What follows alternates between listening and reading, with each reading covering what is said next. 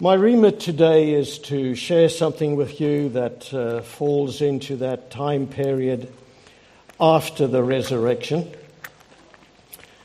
And uh, I, I, just sat quietly before the Lord after Mark had, had, mentioned that on the phone, and I thought, Father, what is it that uh, you would like me to highlight?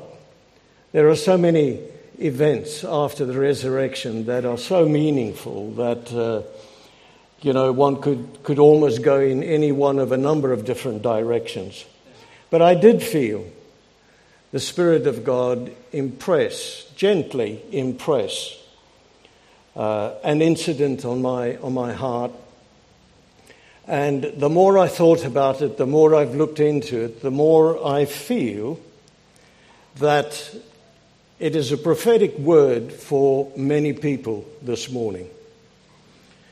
I know it is one for myself, and uh, I trust that wherever you fit into the picture that we'll try and paint for you, you'll recognize your position, your place in this event, and what it is that you require and you need God to step in and help you with so that you can pursue His purpose for your life. Uh, when, when, when I bless someone, when I say, God bless you, I have a new understanding in the last few years of what that means. It's not just a kind of greeting that, you know, uh, just to make someone feel better. But uh, my understanding has grown of, of that, that term, God bless you. And uh, especially as I've, as I've gained a little bit of knowledge about its, its meaning in the Hebrew in particular. Baruch, God bless you. And, and it, what it really means is uh, may God's purpose for your life, God's ordained purpose for your life, be fulfilled. And, and that, is, that is the foundation on which I stand this morning as I share this word with you. That God's ordained purpose for your life may be realized. Uh, it's, it's something like that that word amen, which I believe is the most often used word in the Christian world. Uh, I don't have stats for that, but I, I, I heard someone claim that. Uh, but it, it, means so be it. Uh, and more particularly, it means may your prayer, may this prayer, this statement for you be fulfilled. And so I'd like you to be complete in the amen, the yea and the amen of the promises of Jesus.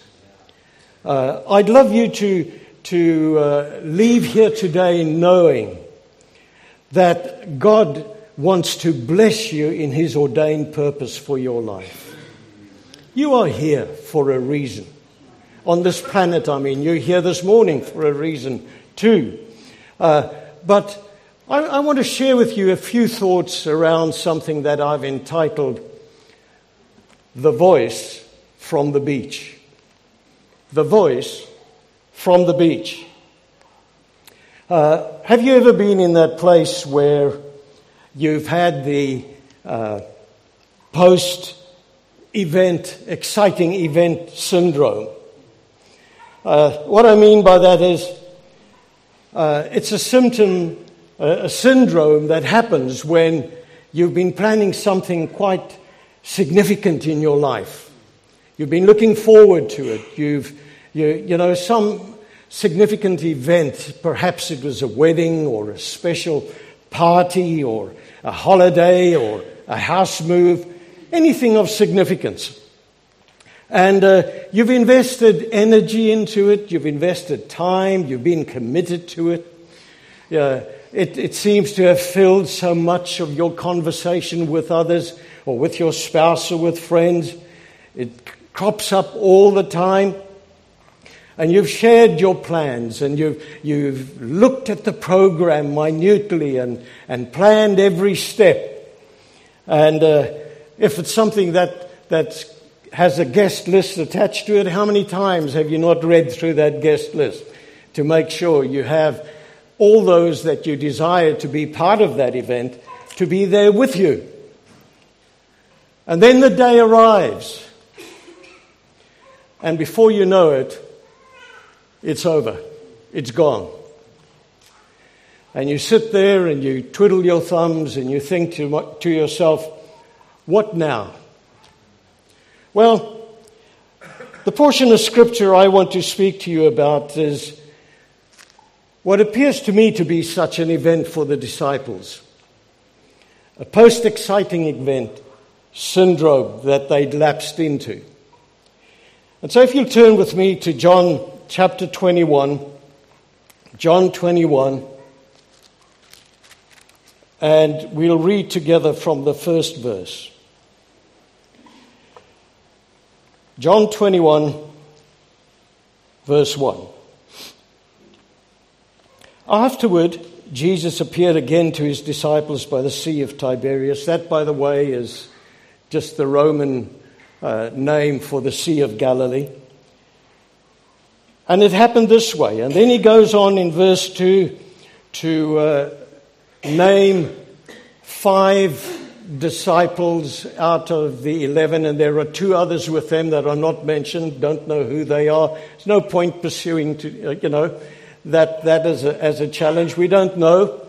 Uh, but uh, there, there are seven of these guys who are involved together in this event, uh, out, seven out of the eleven. Eleven because Judas is no longer alive, he's committed suicide, he's dead.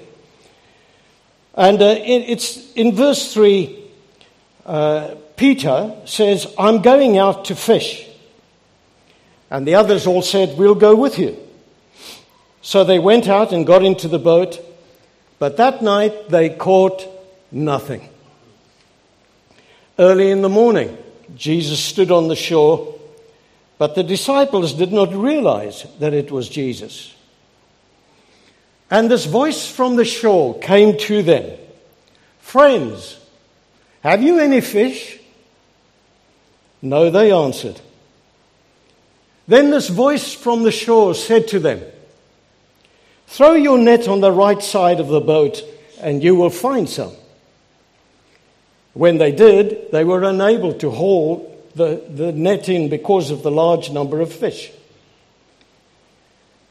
Then the disciple whom Jesus loved, who was John, said to Peter, It is the Lord.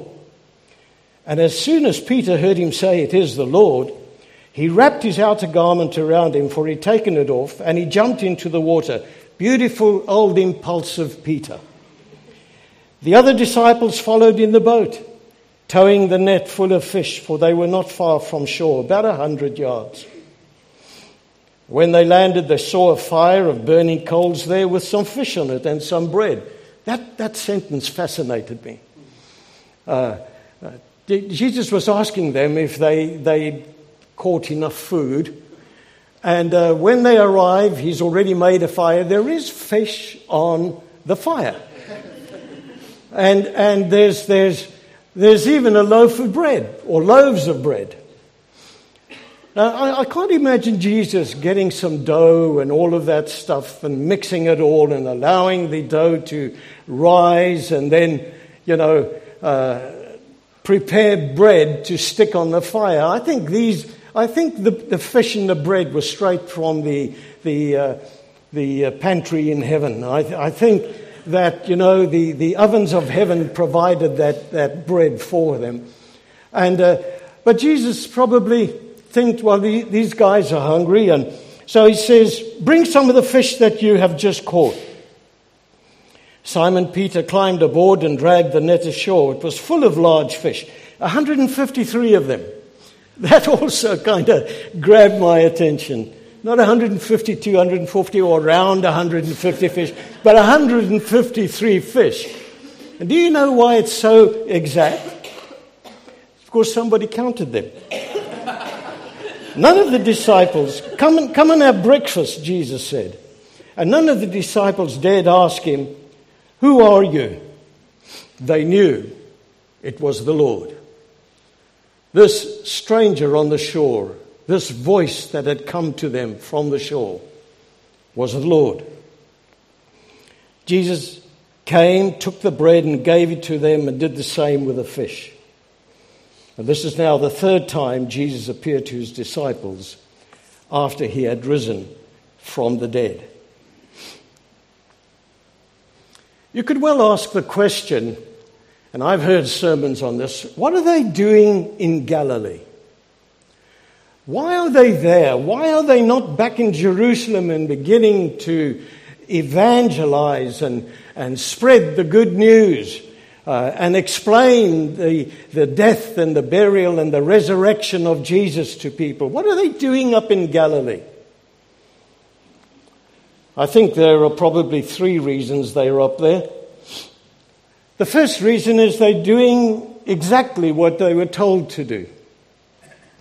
Jesus said to them before he died in Matthew 26 32, But after I have risen, I will go before you to Galilee. And then the angels at the tomb, when the women arrived there, they, they, they told Mary at the empty tomb in, tomb in Matthew 28, verse 7 Then go quickly and tell his disciples, He has risen from the dead, and he is going ahead of you into Galilee. There you will see him. And that's, that's another way of saying you need to get yourselves up to Galilee if you want to see the Lord. So, despite what, what some sermons have claimed, these guys are not slacking off. They're, they're doing what they were told. And I think there's another pointer here for us, there's another reason. They, they hadn't been given their commission yet. They were told, go to Galilee. They hadn't been told yet to go into all the world. Jesus, in Matthew 28, towards the end of that chapter, that is where that well known portion of Scripture is found where he does give them a commission. And basically, it comprises of that they need to go to all the nations and make disciples of them. Secondly, to baptize them in the name of the Father, the Son, and the Holy Spirit. And thirdly, to teach them everything, to observe everything that Jesus had commanded the disciples.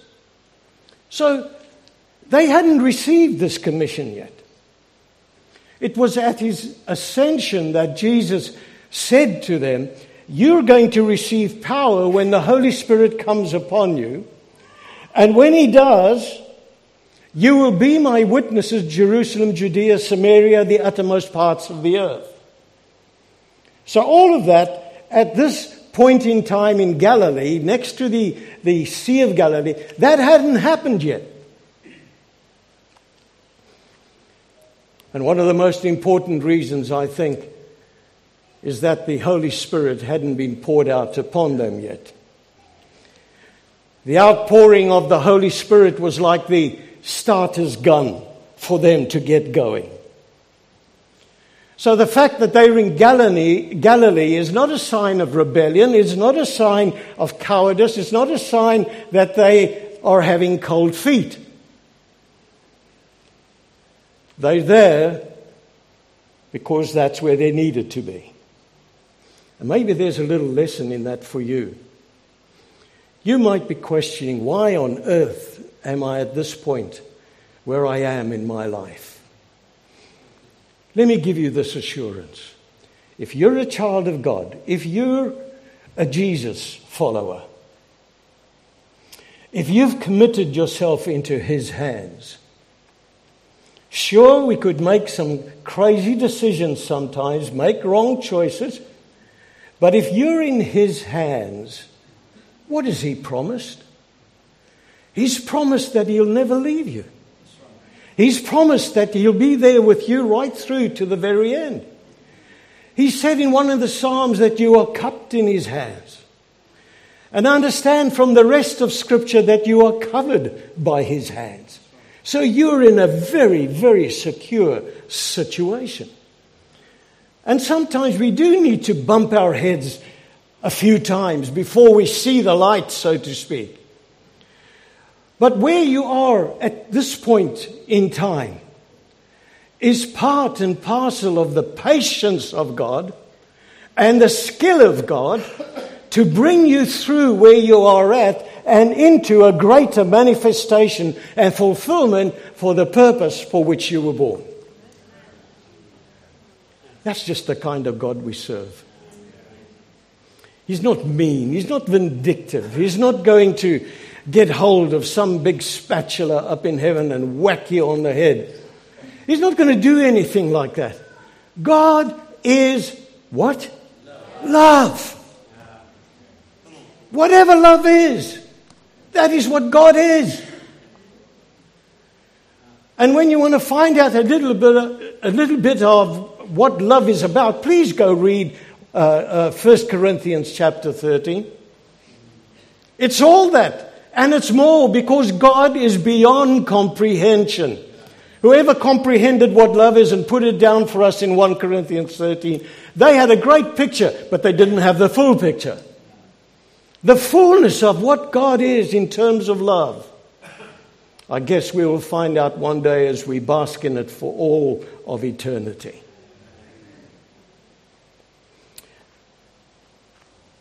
Now, what we see here is a group of fellows with the post exciting event syndrome getting hold of them. They're, they're in limbo. And what do men do when they are in limbo? They get hungry. Since most of these fellows are fishermen, a good way to stop being hungry is to go get some fish. And that's what they're doing this morning. They're out there and, and they're, they've been trying to catch fish. And it's Jesus who then steps up and invites them to a breakfast to satisfy their physical hunger. Now, here's an interesting fact, and, and if, if, if I'm wrong on this, I, would love to have you come share with me where I missed it. But Every time that the New Testament mentions fishing, nothing is caught until Jesus gets involved. That applies to literal fish, but it also applies to you and I being fishers of not yet believers. It requires the involvement of Jesus. That will make all the difference, my friends. The message, I think, is very clear. Jesus is a handy person to have around when you want to catch fish. And whatever that means in your life this morning, whatever catching fish means to you today, some project, some expected result, something of that nature. You want to fill your net with something, the net of your life. You want to fill it with that. It's good to have Jesus around as you seek, seek to see that fulfilled. And that truth is borne out for us in a literal way in our text that we read this morning. The disciples fished all night and they had absolutely nothing to show for it.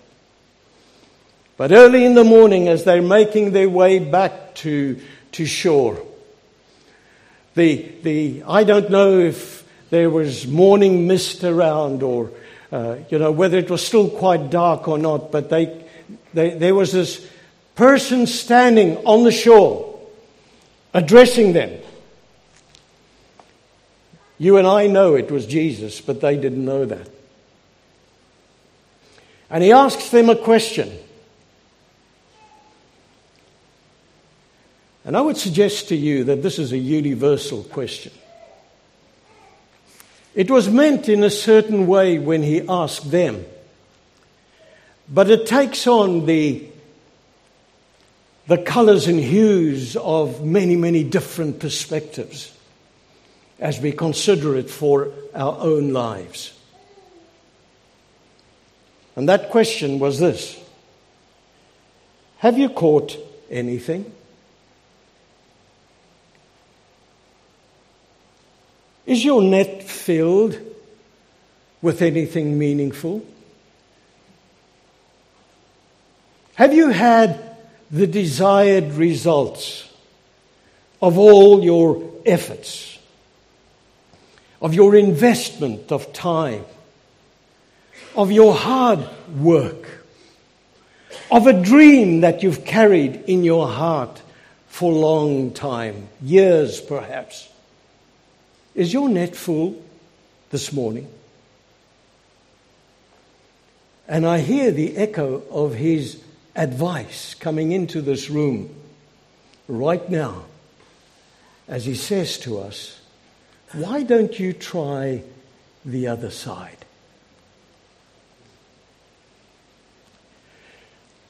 I must admit, the disciples probably thought, What difference would that make?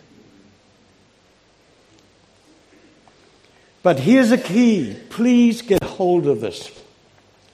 When they did it, the miracle happened. Such a load of fish that it couldn't be brought into the boat. They had to drag the net to shore. This is, this is a repeat of a previous miracle they had experienced. They, back in, in Luke chapter 5, it's, it's virtually deja vu.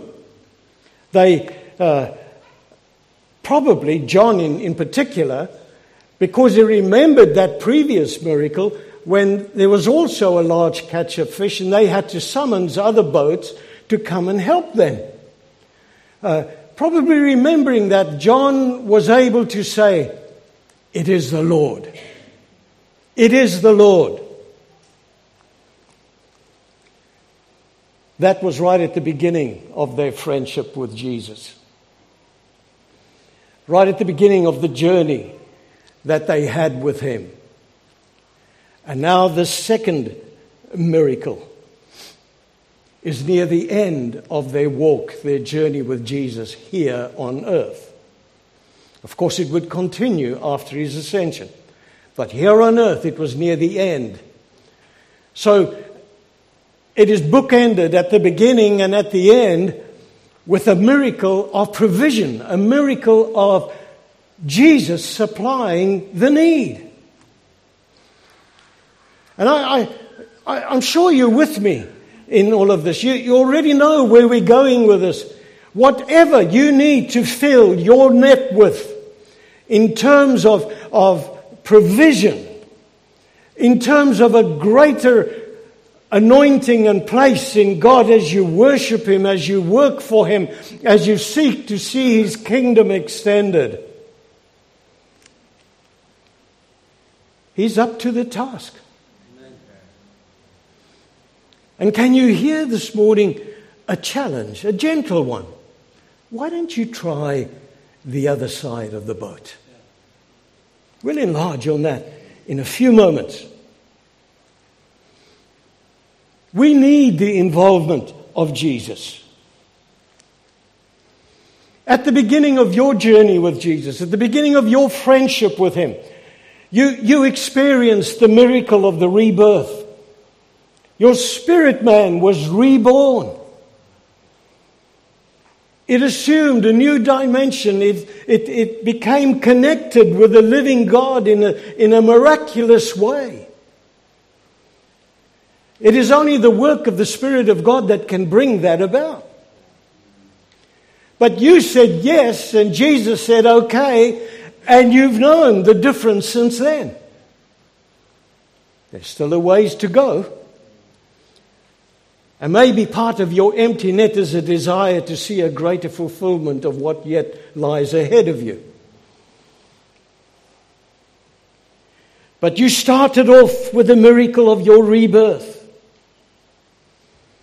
And this is where I sense the prophetic touch of, of the Holy Spirit. So I, I would be as bold as to say, listen, please, to what the Spirit has to say to you. Now, when you've journeyed with Him and you hear,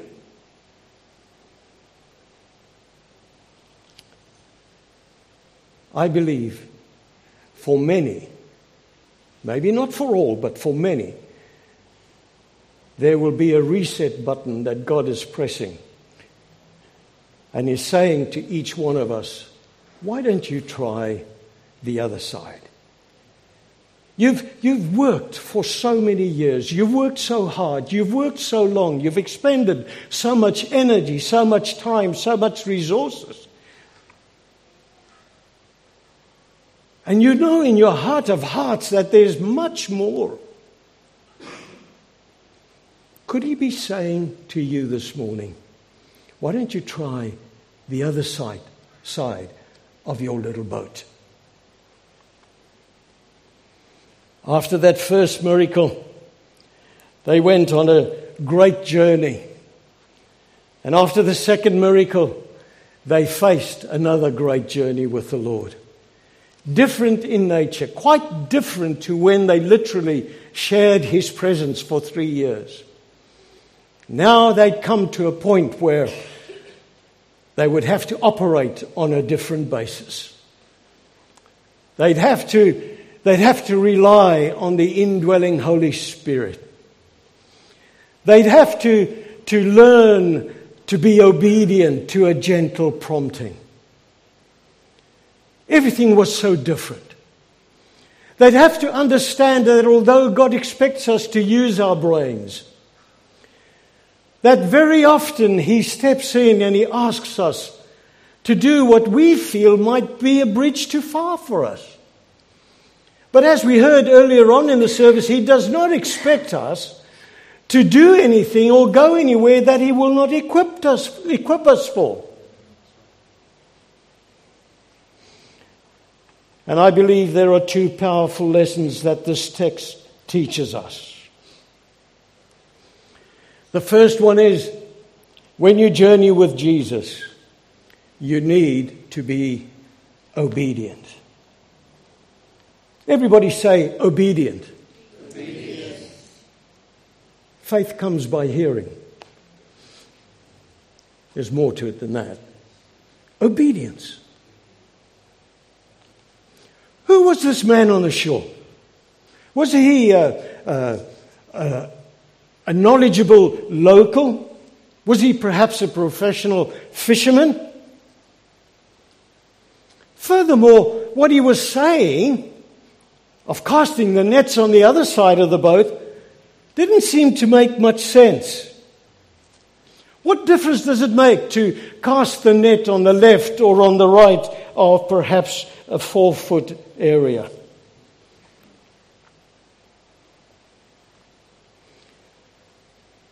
But they listened to the nudge that he gave them, and it worked out wonderfully. Sometimes God puts us in situations where it seems like we've come up against a brick wall. Uh, it's, it's, it seems a bit too high to peer over the top and, and perhaps get an idea of what lies ahead. It is, it is too strong a wall, too thick a wall for us to try and break it down with physical force. We, we just can't do it. We've come to a situation where it almost feels like an impasse. We've tried everything. We thought we knew what needed to be done. But after all, we've done it before and it worked. Now suddenly it's not working anymore. My friends, could it be that Jesus is saying to us this morning, hey, put the net on the other side and see what happens? Could he be saying that? And I just want to put in a proviso here, make quite sure you understand what I'm saying. Whatever comes up will have to be in line with God's Word. It will have to be a biblical way. It'll have to be godly. It can't be anything that we think is a good idea. So make sure of that proviso, please. Because when, when you do put the net on the other side, it is not how you normally would do it. Up here, down there. It would seem to your natural reasoning as being crazy.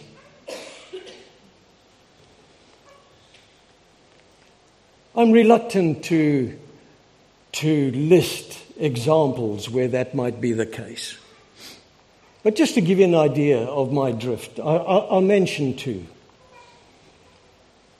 What about a situation where relationships have broken down? And in that context, we've planted our feet, we've set our face, and we feel that we're right. I'm not, I'm not, you know, we, we become all defensive about it. I'm going to prove that I'm right in this. Just want to ask, uh, how's that going? How's that working out?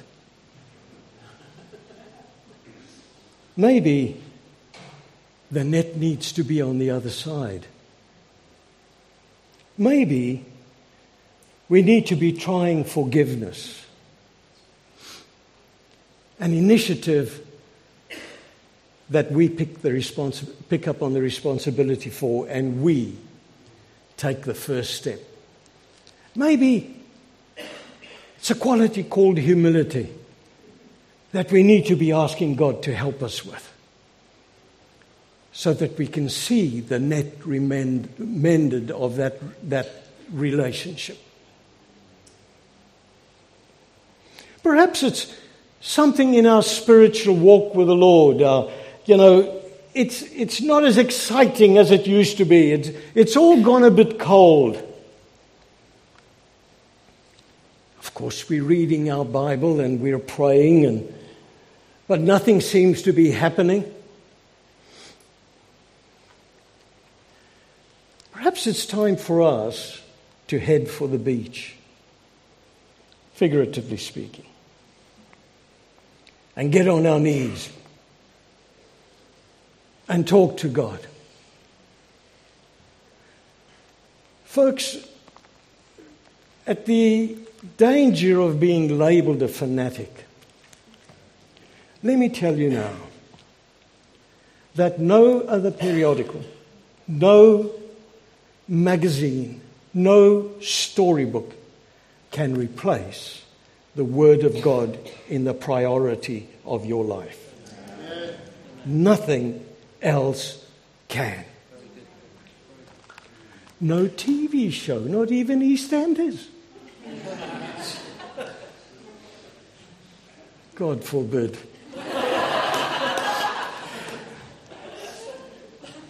it cannot replace an intimacy, a pursuit of intimacy with God through His Word. May God help us, every single one of us, to understand that when we look at these pages, it's God talking to us.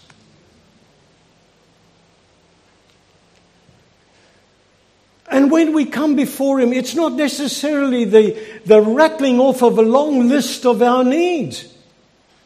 Sometimes when you come into the secret place, it's shh, be quiet, and listen, and sense. God will never disappoint you if that is the case. Let's get back to the beach where the voice will speak to us. Maybe the net needs to be on the other side. And as it was for the disciples, so it will be for us from time to time. That as we journey with Him, that He might instruct us in something that doesn't make much sense. And he did say some strange things. Like, for example, prefer others before yourself. take the least position. Put yourself last. Serve others. Put the towel around you and wash their feet. Now, I'm not speaking about a literal washing. I mean, that happens, and sometimes it's a great blessing, other times it's an embarrassment. But wash one another's feet by taking that humble stance and recognizing in a brother and a sister a child of God for whom a great price was paid, and they worth every bit that you can give to help them and to encourage them.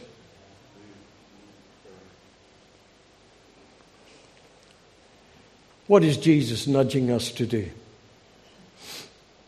It may sound foolish. It may not make much sense.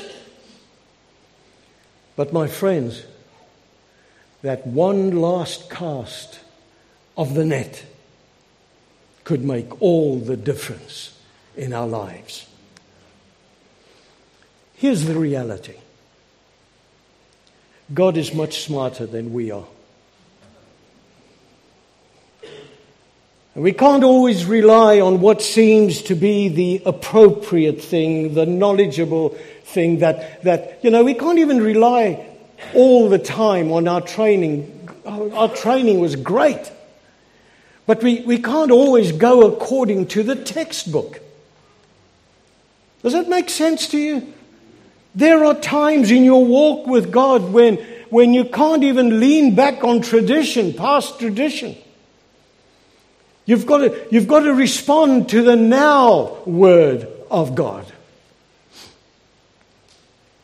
You know, like making a little mud pile from spit and putting it on somebody's eyes. Or telling somebody who desperately wants immediate relief, you go off and go wash in the pool of Siloam. I'm sure you're with me in what I'm trying to say. The end result, dear ones, will be positively exciting. When you journey with Jesus, you need to learn to be obedient. And I know there are many of you that are carrying something from God. Can I put it like this? You're pregnant with it. It's His life, it's His thing, it's from Him. And He wants you to see a fulfillment in that. In your family, in a wider sense, people you know, your church. And He's put something there. By His Spirit, He's planted a seed.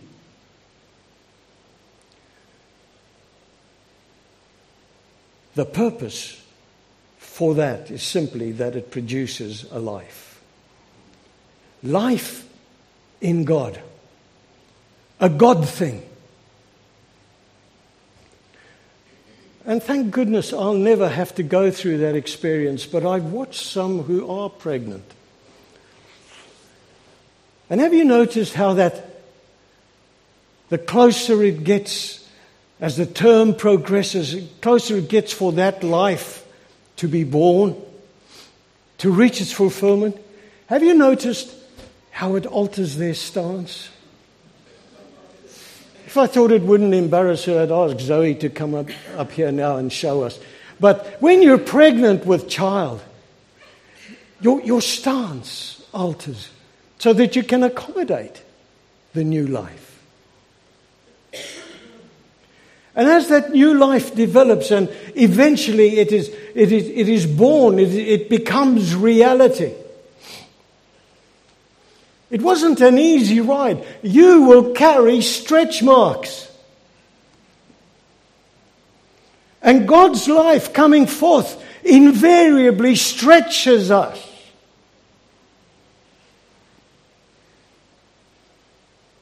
It's not straightforward.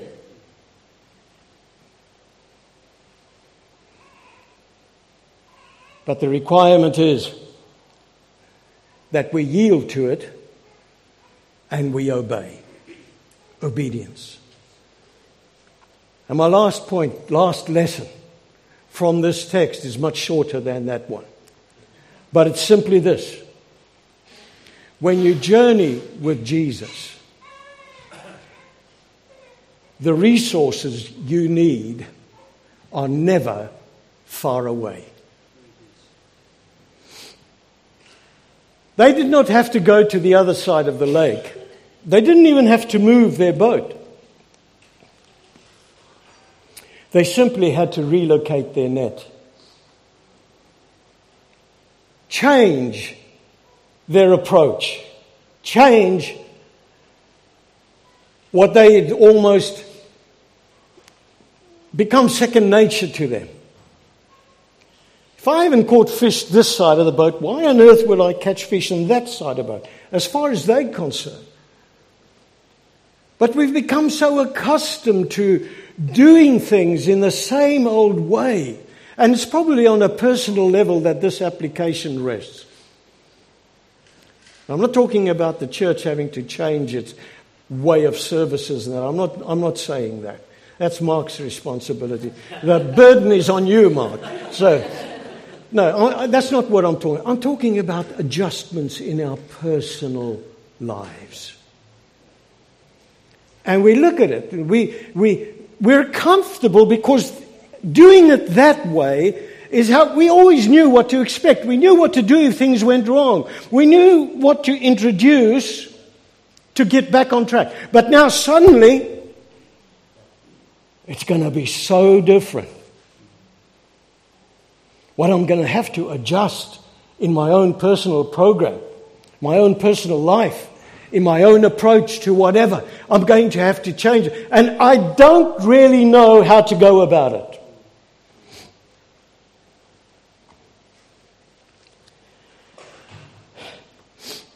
When they did that, when they put the net in on the other side, they had all that they needed. My mind goes back to, to the multiplication of the, the loaves and the fishes, the once when it was 5,000 people, and another occasion 4,000 people. And there they were facing a dilemma. It was too late for these people to go and buy something, the shops were too far away. They needed a solution right there and then.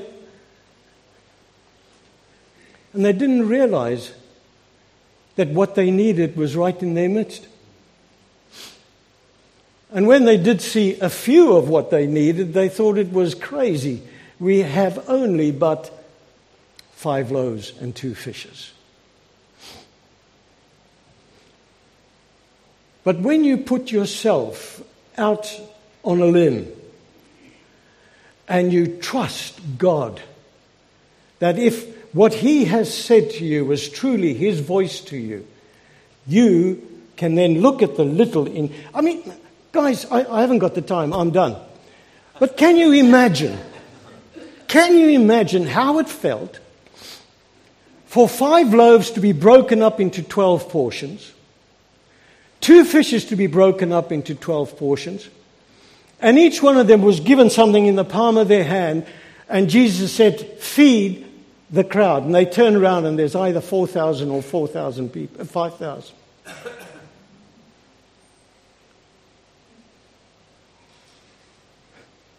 Oh, I'd love to go down that road, but uh, uh, the, the, the whole thing rests on us accepting the fact that, Lord, I want to be first obedient to your voice, and secondly, when I step out, the resources will be there. Let me quickly flash through some scriptures here. Matthew 11, 28, Jesus, the provision of Jesus, he said, Come to me, you who are weary and burdened, and I will give you rest. Matthew 9 and Mark 2, it is not the healthy who need a doctor, but those who are sick. John 10, 10, I have come that they might have life and have it more abundantly. Paul backs Jesus up when he writes in 2 Corinthians 12, verse 9, a stretched condition for him. And Jesus says, My grace is sufficient for you. 1 Corinthians 10:13 No temptation exceeds us except that it is common to man. And God will always always give us a way out. These scriptures all point to one truth. Whatever you need from Jesus, when you, you're having to do things differently, He is able to provide. I'm going to have to leave the rest. Let me close by just saying don't hesitate to be obedient. And as you step out, know this in your heart that what you need, He will provide. What was it you said, Mark? Whom He appoints, He anoints. What you need, He will provide. So, folks, it's a wonderful journey that we're on with Him. And I'm expecting many, many unique provisions and miracles from God, especially at this time.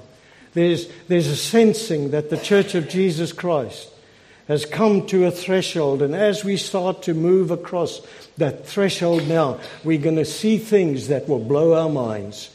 He's going to tell us, try the other side.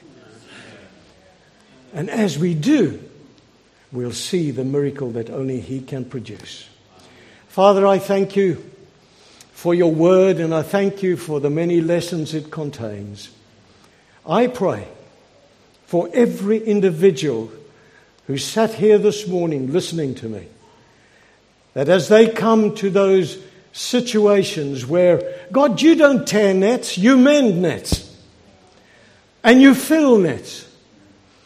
As they come to that, that situation where they're looking at a net that is just not gathering for them what they need, I pray that by your grace and in line with your eternal word, you will fill their nets with that which will glorify God, extend your kingdom, and make them happy people.